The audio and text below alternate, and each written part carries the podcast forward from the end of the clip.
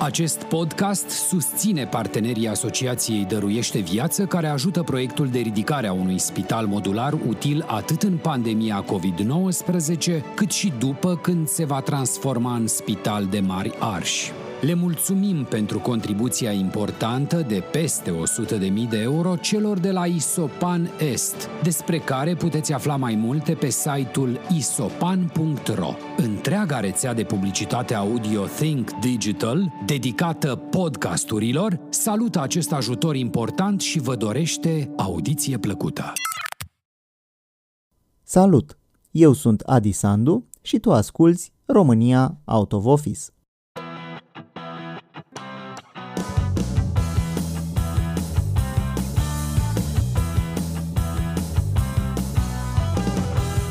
Invitatul episodului de astăzi este Andru Sandu Capră. Bine ai venit, wow, Andru! Ți-ai schimbat vocea. Uh, Mi-am schimbat vocea de podcast, așa special. Adrian să Sandu.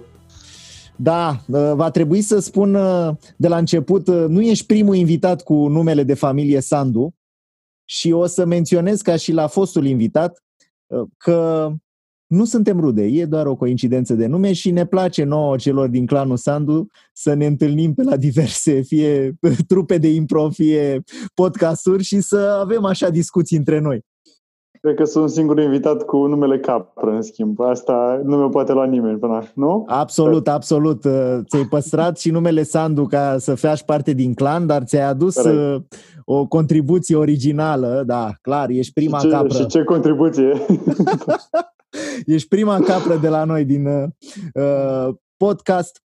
Andru Aprecie. este avocat. Avocat care a trecut prin uh, multe societăți de avocatură, de la mici, unele mai mari, a fost și în house, are și propriul cabinet individual. Trebuie să spun că înainte de podcast m-am uitat un pic pe internet să mă documentez asupra bancurilor cu avocați. Dar Am cred că le-ai auzit pe toate. Probabil. Dar, uh, uite, chiar o să te provoc așa pe nepregătite. Zine cel mai tare banc cu avocați pe care îl știi.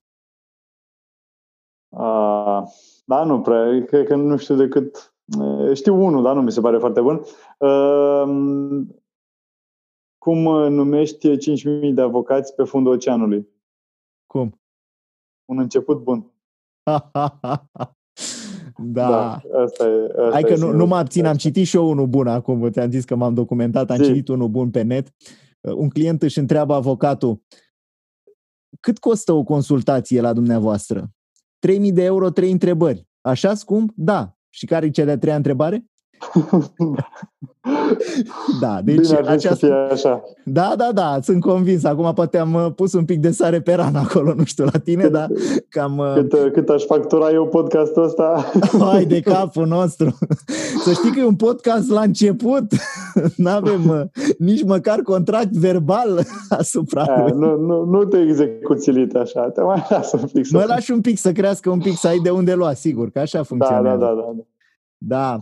Spune-ne un pic despre cariera ta de până acum, că e foarte interesant să aflu, aflu eu cel puțin de cariera unui avocat. Cum funcționează? La noi, la economiști, e mai simplu așa. Uh, păi uh, am făcut facultatea de drept. Uh, eu știam că vreau să fiu judecător, adică eu de asta am făcut dreptul, cu ideea că o să fiu judecător. Am dat la INM, Institutul Național al Magistraturii, și nu am intrat, dar la mustață și după aia am zis să dau și la barou ca să am ceva sigur, în ideea că dau la NM și la anul. Dar cumva ca să am să scap de presiune așa, am zis să am, uh, am barou luat și da, să mai încep după aia la NM. Și am luat barou și am început să lucrez ca avocat și n-am mai, n-am mai dat după aia că mi-a plăcut. Sau, mă rog, te-a, te-a prins micro. semi plăcut, da, da. Și de atunci, na, lucrez ca avocat din de la începutul 2012 încoace. Na, cum ai zis și tu, am lucrat și în firme mai mici, mai mari și cabinetul. In-house am lucrat o perioadă mai scurtă, că nu pot să zic că mi-a plăcut în mod deosebit. Și pe plan personal, ce faci, în afară de avocatură? Mă căsătoresc. Uh, un proces continuu. Un proces continuu de căsătorie. Fac uh, improvizație și mă mai ocup și cu numismatica când am timp. Păi să le luăm pe rând atunci. Improvizație, trupa Olin, lumea știe, bineînțeles, că doar suntem foarte cunoscuți, celebri. De clar, nici nu...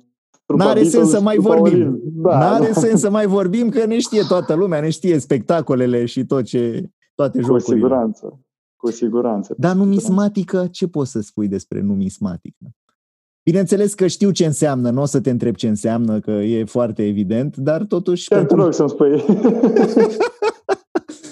este vorba, bineînțeles, despre uh, colecționarea de monede. Ei, ia uite. Uh, da, m-am ocupat de asta vreo câțiva ani prin facultate, după care a trebuit să vând ce acumulasem, că aveam nevoie de bani în familie. Uh, și m-am reapucat de vreo câțiva ani m-a interesat mai mult România modernă, e și mai simplă, e destul de ușor să și adică, care adică strângi fise la metro, nu? România modernă, mă duc să cer de 50 modern, de bani. modern e de la Carol I încoace. Am înțeles. Da, da, mă rog, în ultimii ani mai mult cu medaliile m-au ocupat, că m-au atras mai mult, e și piața mai uh, jos și poți să găsești la prețuri mai decente la monede dacă am luat o razna lumea. Există o piață destul de dezvoltată al schimburilor de monede și medalii? Mi-ai ridicat la fileu. Trebuie. Ca la improvizație. Cam, cam cum e la improvizație, cam așa e și acolo. Deci e de e mega, să... mega succes, da, și e un produs uh, de masă. E mai mare decât la improvizație piața. Dar uh, nu, la medalii sunt foarte puțini, nu știu, nu cred că sunt 100 de oameni în țară care colecționează serios. La monede sunt câteva mii. Ah, interesant. Podcastul nostru este despre uh, work-life balance, despre echilibru dintre viața personală și carieră. Cum simți tu că stai la capitolul echilibru în perioada asta? și nu lua cazul specific, da, e o nuntă care se vede la orizont, dar știu că faci cu Adriana, deci n-ai stres, așa că da, da, da. Uh, să dăm asta la o parte. Cum, cum simți tu că faci în rest? Mai, mai bine acum decât era acum câțiva ani, când uh, munceam extrem de mult, adică aveam săptămâni în care plecam la 1 în medie sau la 2 în medie sau la prânz. jumate, nu, sunt seara. Acum e mai ok și am timp, uh, am timp să mai fac și alte lucruri și acele alte lucruri pe care le fac și despre care am vorbit pe scurt înainte, mă, na, mă reechilibrează cumva, îmi dau un restart. Ți-ai descoperit hobby-urile astea pe parcurs? Spuneai de numismatică e mai veche, a fost și improvizația? E mai veche. Improvizația e mai nouă, improvizație fac de patru ani și chiar mă ajută, adică și când merg la antrenamente sau așa, mai ales în antrenamentele care ies bine și râdem și chiar mă, mă umplu de energie. Da, în rest am, am noroc că și prietena mea e avocat, deci cumva ne înțelegem uh, reciproc. Uh, na, ea stă mai mult ca mine la muncă în perioada asta, dar uh, va, na, ne înțelegem reciproc și eu știu cum e, și ea știe cum e. Na, e, deci e sfatul, okay tău, sfatul tău pentru cei care ne ascultă să-și ia partener, soț, soție de aceeași meserie, eventual care no. petrece la fel de mult timp la birou? Nu, nu. Uh, pentru că vine și cu dezavantajul că ai tendința să discuți chestii, adică noi și acasă uneori la 10 jumate, auzi, dar dacă am într-un contract uh, Asta așa, de nu știu care și da. cu buretele de vase în mână și spălând da, farfurii. da, exact. exact. Vai, da. nu vreau să mă gândesc cum va fi pentru copiii voștri când vor avea da. doi avocați, părinți. Constituție.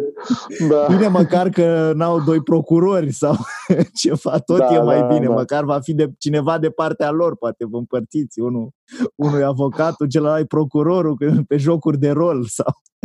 Da, da, da. Da, deci din punctul ăsta de vedere, na, e... Adică e mai ușor să te rup de meserie, cred, când ajungi acasă, dacă e cu cineva care știi că n-ai. Adică am un coleg de birou, de exemplu, care are soție medic stomatolog și na, na, ajunge acasă clar, uite de drept că na, n-are de ce să discute despre da, acum ți-ai ales prea târziu, deci asta e. Treci Aha, peste acest nu mai, nu mai, n-ai ce să mai faci. Știu că în cariera ta și chiar și în viața personală, că nu mă înșel, de-a lungul vremii au, au fost niște schimbări, ai luat niște decizii de, de schimbare mai, mai mari sau importante. Po- poți să povestești ceva despre istoria asta și cum, cum simți că te-a, ți-a afectat uh, cursul profesional și chiar personal? Păi am schimbat multe lucruri, de la joburi la nu știu, trupe de impro la persoana care sunt.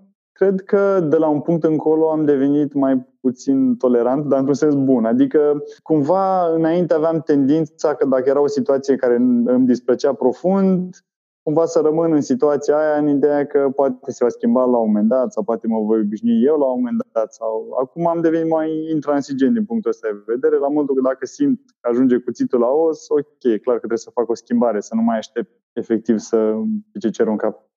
E, e un echilibru foarte interesant aici. Aici vorbește unul care a stat 12 uh, ani în același loc de muncă la un moment dat. Nu că a fost uh, rău și nu mai suportam, din contra a fost, aș putea zice, am avut multe momente bune, dar uh, intri într-o oarecare inerție. Ție, ești confortabil, cunoști pe toată lumea, cunoști uh, toate da. procesele, tot ce se întâmplă și chiar dacă sunt și zile mai grele, în principiu cam le-ai văzut pe toate, după un număr de ani le cam știi. Da, da. Uh, cum e să, să iei decizia, hai să plec și uh, fără a o face la primul uh, pas în care ți-e greu, dar cum, cum iei decizia dacă hai că e doar un moment și știu că va trece și mă uit mai departe sau uh, totuși nu e ceea ce vreau? Pentru tine cum a fost? Cum, cum ai luat decizii de Cred că am conștientizat, am început să conștientizez ce anume este temporar și ce anume e permanent. Adică dacă mă nemulțumesc lucrurile A, B, C, care dintre lucrurile astea se pot schimba în mod realist în următorii, nu știu, în, următor, în următoarele șase luni sau în următorul an sau în următorii doi ani? Și dacă se pot schimba, ok, aș, nu știu, în mod rezonabil, am, pot să am așteptarea asta, ok. Uh, dacă nu și mă deranjează tare lucrurile alea, mai bine caut o schimbare, pentru că nu... Adică din, din ce am văzut, dacă sunt lucruri care, dacă sunt obiecte care nu se mișcă, în principiu nu are sens, adică e muncă decisiv. Adică dacă și care nu sunt în influența ta, bănuiesc. Da, da, da, da, da, da. Adică nu știu, poate că te deranjează uh, mediul de lucru, că, nu știu, țipă lumea, că înjură, că whatever, nu știu, dau un exemplu oarecare.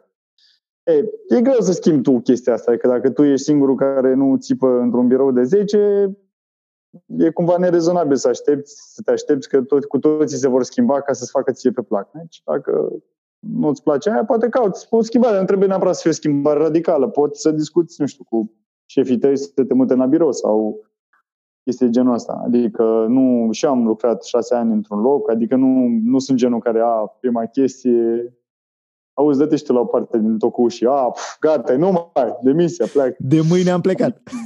Da, gata. Dar, na, în același timp să conștientizezi când îți ajunge cuțitul la oz, dacă cuțitul ăla mai iese de acolo sau sau acolo rămâne. da. Interesantă abordarea și uh, cred că e, e de interes uh, pentru, pentru mulți din cei care ne ascultă, pentru ca schimba chiar și un loc de muncă, care până la urmă nu este, uh, știu eu, ceva definitiv în mod normal, este un pas dificil, pentru că trebuie, orice schimbare e dificilă, ieși din zonă de confort și preferi orice altceva decât să trebuiască să ieși din zona de confort. Dar de multe ori asta poate să te aducă, de fapt, un stres mai lung pe termen, uh, un da, stres da. pe termen lung, poate să te blocheze undeva, că e vorba și de dezvoltarea ta, unde vrei să ajungi și uh, cred că e, e important să, să iei decizia cea mai bună pentru tine, uitându-te mai ales la viitor și la unde vrei să ajungi tu, mai mult decât exact. la trecut și poate chiar și trecând peste prezent? Cred, uh, cred că e ușor, adică odată ce ai schimbat primul loc de muncă, după aia ți-e mai ușor. Uh, eu am schimbat primul loc de muncă după șase ani și după aia am început să conștientizez mult mai repede ok, e, ce, e aici un loc în care mă văd pe termen lung, da sau nu. Adică, cred că după ce schimb primul loc, atunci mi se pare greu, într-adevăr. Că te gândești că, da, ok, aici mă nemulțumesc lucrurile astea, dar dacă în altă parte și mai rău și aoleu și eu iau de la capă și na, aici măcar sunt cineva în compania asta, în altă companie o să fiu nimeni și așa mai departe. Da, plus că mi se pare că și mentalitatea insuflată de părinți, adică părinții noștri trăind alte vremuri, ei lucrau, ok, începeai să lucrezi la 18 ani în fabrica de ciorapi SRL, E, ieși la pensie Fără la 65 SRL. de ani de acolo. Cooperativă. Da, exact. La 65 de ani ieșeai tot pe ușa aia. Adică nu... nu Ai era... un loc de muncă sigur. uh, Da, da, da, da. De ce să schimb? Da, corect. Și lumea este foarte diferită. Noi suntem undeva la mijloc între, am prins un pic poate și uh, influența, dacă nu chiar timpurile comunismului, uh, anii 90, iar acum uh, lumea se schimbă rapid în jurul nostru și trebuie să ne schimbăm și noi, că altfel uh, s-ar putea să ne fie... Tre- Trebuie să ne facem podcast. A, uite, de exemplu, să facem un podcast. Corect. Uh, Ai o recomandare de serial sau de carte pentru ascultătorii acestui podcast? Uh, da, la carte uh, am o recomandare, am discutat chiar azi despre ea. Daniel Kahneman, Thinking Fast and Slow. Uh, este o carte scrisă de un uh, laureat al Premiului Nobel pentru Economie și e vorba în principiu despre decizii și cumva biasuri uh, bă, cognitive pe care le avem și nu suntem conștienți de ele. E foarte interesant și mi se pare că are aplicații foarte multe. Adică nu, nu te gândi cum poate fi manipulat modul tău de a răspunde la întrebări sau uh, de a vedea lucrurile de chestii foarte, foarte mici. La fel, vorbește despre cât de mult uh, uh, despre importanța statisticii și uh, câte multe lucruri pot să pară impresionante, care de fapt nu sunt impresionante, că a contribuit foarte mult norocul la ele sau chestii de genul ăsta. E, e o carte foarte bună. Și foarte mare în același timp. Eu, eu am ascultat-o, n-am citit. Da, uite, vezi, e un alt pasionat de conținutul audio și eu multe cărți uh, le ascult uh, și am, am ascultat de genul ăsta tocmai pentru că uh, e timp câștigat. Dacă ești în trafic sau ești în metrou sau, nu știu, chiar și pe acasă faci ceva, uh, să pui o carte sau un podcast, de ce nu? Da, da, da. Mai, mai câștigi ceva informații într-un timp care de altfel e pierdut.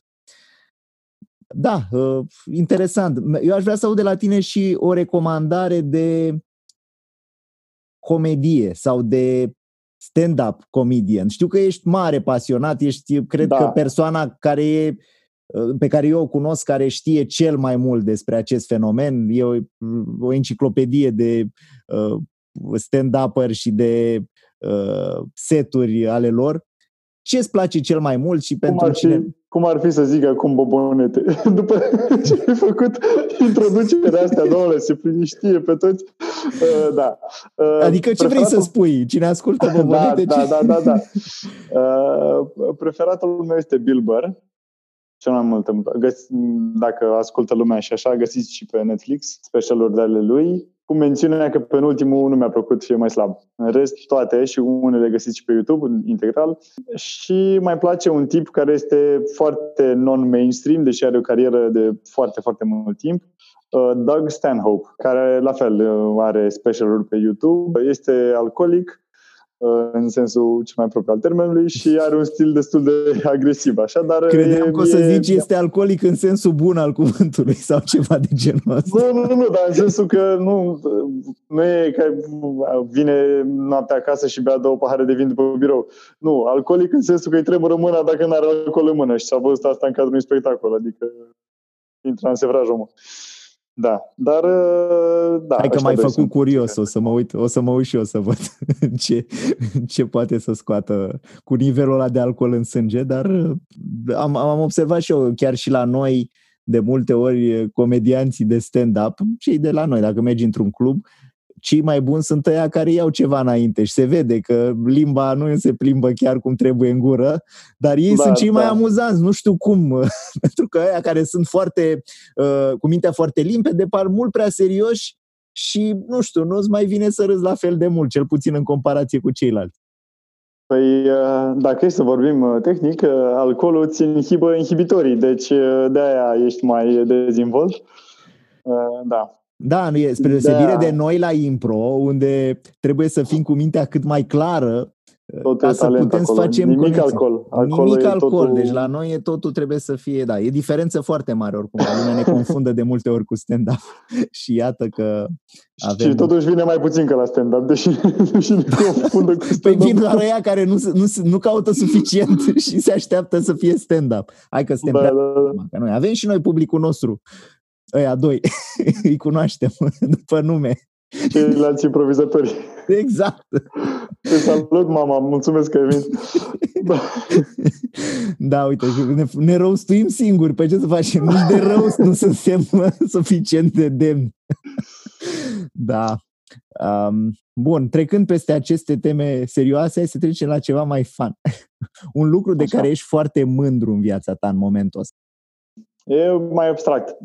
Sunt mândru că simt cumva că mă maturizez pe măsură ce trec înspre procesul de a mea propria mea familie. Adică simt deja cum mi-am schimbat optica cu privire la unele lucruri, parcă sunt mai puțin egoist, chestii genul ăsta. Parcă nu-ți mai vine să ieși așa de mult la bere cu băieții seara, parcă nu, mai speli și tu vasele, mai nu știu ce, mai lași încolo de fotbal, că vine și ție să mai da. stai cu soția acasă. Să...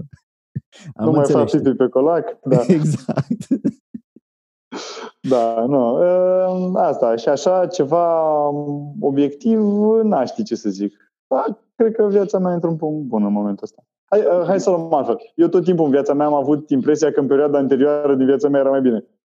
Acum, ultimii doi ani, e singura dată când nu, nu mi s-a întâmplat asta. Adică când consider că perioada anterioară, 26, 27, 28, era mai proastă decât deci consider că ai lovit la un moment dat fundul și acum te ridici. sau... Nu știu dacă am lovit fundul, dacă eram un pic mai, nu știu, eram într-un spațiu mental mai prost atunci decât sunt acum, cred. Iată, și schimbarea de unde crezi că a venit? Uh, maturizare și faptul că uh, cumva am fost nevoit să trec printre niște, niște schimbări, m-a, cred că m-a ajutat în procesul ăsta deci a da. venit mult, mult uh, de la tine până la urmă, adică din abordarea pe da. care ai avut-o tu. Da, da, da, da, da, da. da. Da, Cred mă rog, mai mult ca o deschidere, adică o deschidere către nou și după aia, na, cumva m-am lăsat purtat de val și ulterior mi-am început să-mi dau seama ce asta păstrez, asta nu păstrez, asta, cu asta merg mai departe. Noi am mai avut uh, de-a lungul episoadelor anterioare câteva discuții și tot, tot la punctul ăsta ajungem, cât de mult contează atitudinea noastră în cum privim lucrurile, pentru că de aici pornește totul. Până la urmă, contextul din jurul tău, o parte îl poți influența, o parte nu, dar cum reacționezi tu la acel context, poate să facă o diferență foarte mare și, da. practic, cum ai spus și tu, da. momentul în care te-ai schimbat un pic optica, că poate din, nu știu, maturizare, dar poate să fie maturizare și la 50 de ani, nu despre asta. Cumva ai crescut într-un anume fel și ți-ai dat seama că poți vedea lucrurile altfel. Asta a adus cu sine și un echilibru mai, mai bun și despre asta, despre asta vorbim. Unde am văzut eu cu planul profesional, nu știu, mi se pare că la noi multă, și sunt și eu vinovat de asta, nu mă exclud, uh, foarte multă lume se plânge, adică toată lumea e pe negativ, asta e nașpa, asta e nașpa, asta e nașpa cumva ce încerc la acest moment este să mă gândesc mai mult pe soluții decât pe problemă în sine. Dar uite, de exemplu, eu la ei mei și ce am văzut și în alte familii, părinții nu discutau despre chestii profesionale la, la masă și cumva cred că când se întâmplă ceva, cum, cum e să ai un copil, îți schimbă atât de mult sistemul de valori încât și aia e, mă rog, tu ești mult mai măsură decât mine să vorbești despre asta, dar și aia te, cumva te, te schimbă într-un fel profund. Da, să vezi, capezi repede expertiza, vrând, nu vrând, vrând nevrând. Am, uh, am început uh, episodul cu ceva glume despre avocați. Uh, aș vrea să încheiem tot într-o notă de genul ăsta, dar poate mai serioasă, că sunt multe prejudecăți, percepții despre avocați, da. unele de bine, altele multe de rău, de aici și toate glumele. Mm, ce ai putea tu să confirmi, la modul cât de obiectiv ai putea tu să te dai un pic uh, uh, de sus așa. și să, să spui care percepții, sau așa cum le vezi tu, crezi că sunt uh, valide în ceea ce privește această meserie de avocat? O să sune foarte arogant, sunt conștient de, de acum. Cred că toate sunt greșite. Ce spune lumea despre avocați? Uite, n-am repetat asta înainte, zi tu lucruri pe care le spune lumea despre avocați și o să-ți... Păi, în primul rând, uh, și de la gluma de care am pornit și toate ce citești bancurile pe net sunt legate de faptul că avocații sunt uh, niște uh, de regulă în căutare de bani, să scoată bani de la oricine, oricum, nu interesează altceva, de regulă n-au principii, se zice asta da. acum din nou, nu vreau să generalizez, da, da, da, să da, jignesc pe nimeni, dar asta se zice, bă, nu știu, e avocat, deci sunt ăia de aia toate glumele în iad, în, peste tot da, sunt da, avocați da, că stă acolo și uh, poate pornind, poate pornind și de la faptul că meseria în sine de avocat implică să aperi și oameni care tu știi că sunt vinovați. Și da. asta e greu de înțeles, poate așa, ca publicul ma- în masă, că uh-huh, uh-huh. Da, înțeleg. Dacă, dacă îl apără pe la care știi că a furat sau care a omorât pe cineva, păi ce părere să ai despre persoana aia? Da. Uh, mi se pare, adică eu n-am făcut penal, e drept, adică nu cumva mizele morale sunt conștient că sunt mai mici în ce am experimentat eu dar uh, pot să spun că foarte rar am fost pus în dileme morale cu adevărat mari.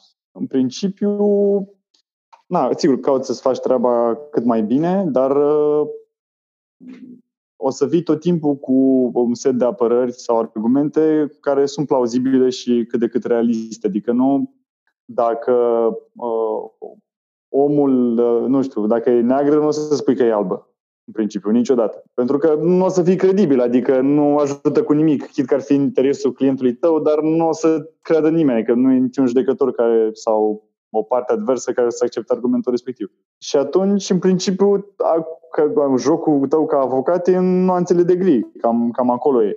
Și în privința banilor, lumea crede că, da, ok, faci orice să iei banul clientului, dar nu e chiar așa, pentru că dacă iei clientului niște bani pentru ceva unde nu are șanse, omul ăla nu mai lucrează cu tine a doua oară. Adică dacă tu i-ai spus ce vrei, mă, Adi, să faci? Să faci acțiuni de știu, da, mă, da, cum să nu facem? Uite, da, da.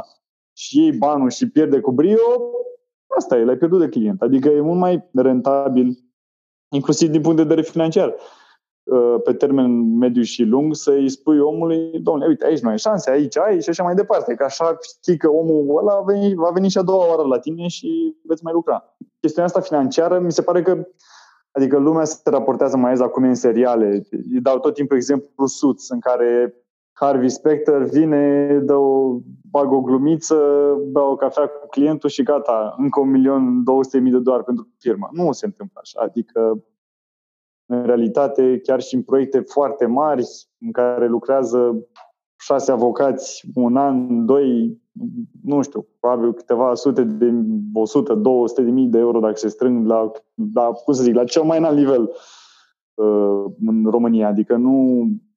Și avocații câștigă bine, unii dintre ei din București. În rest, în provincie, nu sunt salarii foarte mari și nici în marea majoritatea pieței din București nu sunt salarii foarte mari. Adică nu sunt multe categorii sociale care câștigă mult mai bine decât avocații. Sperăm că nu ne ascultă mulți absolvenți de liceu, că se duce în cap uh, admiterea la drept de anul ăsta.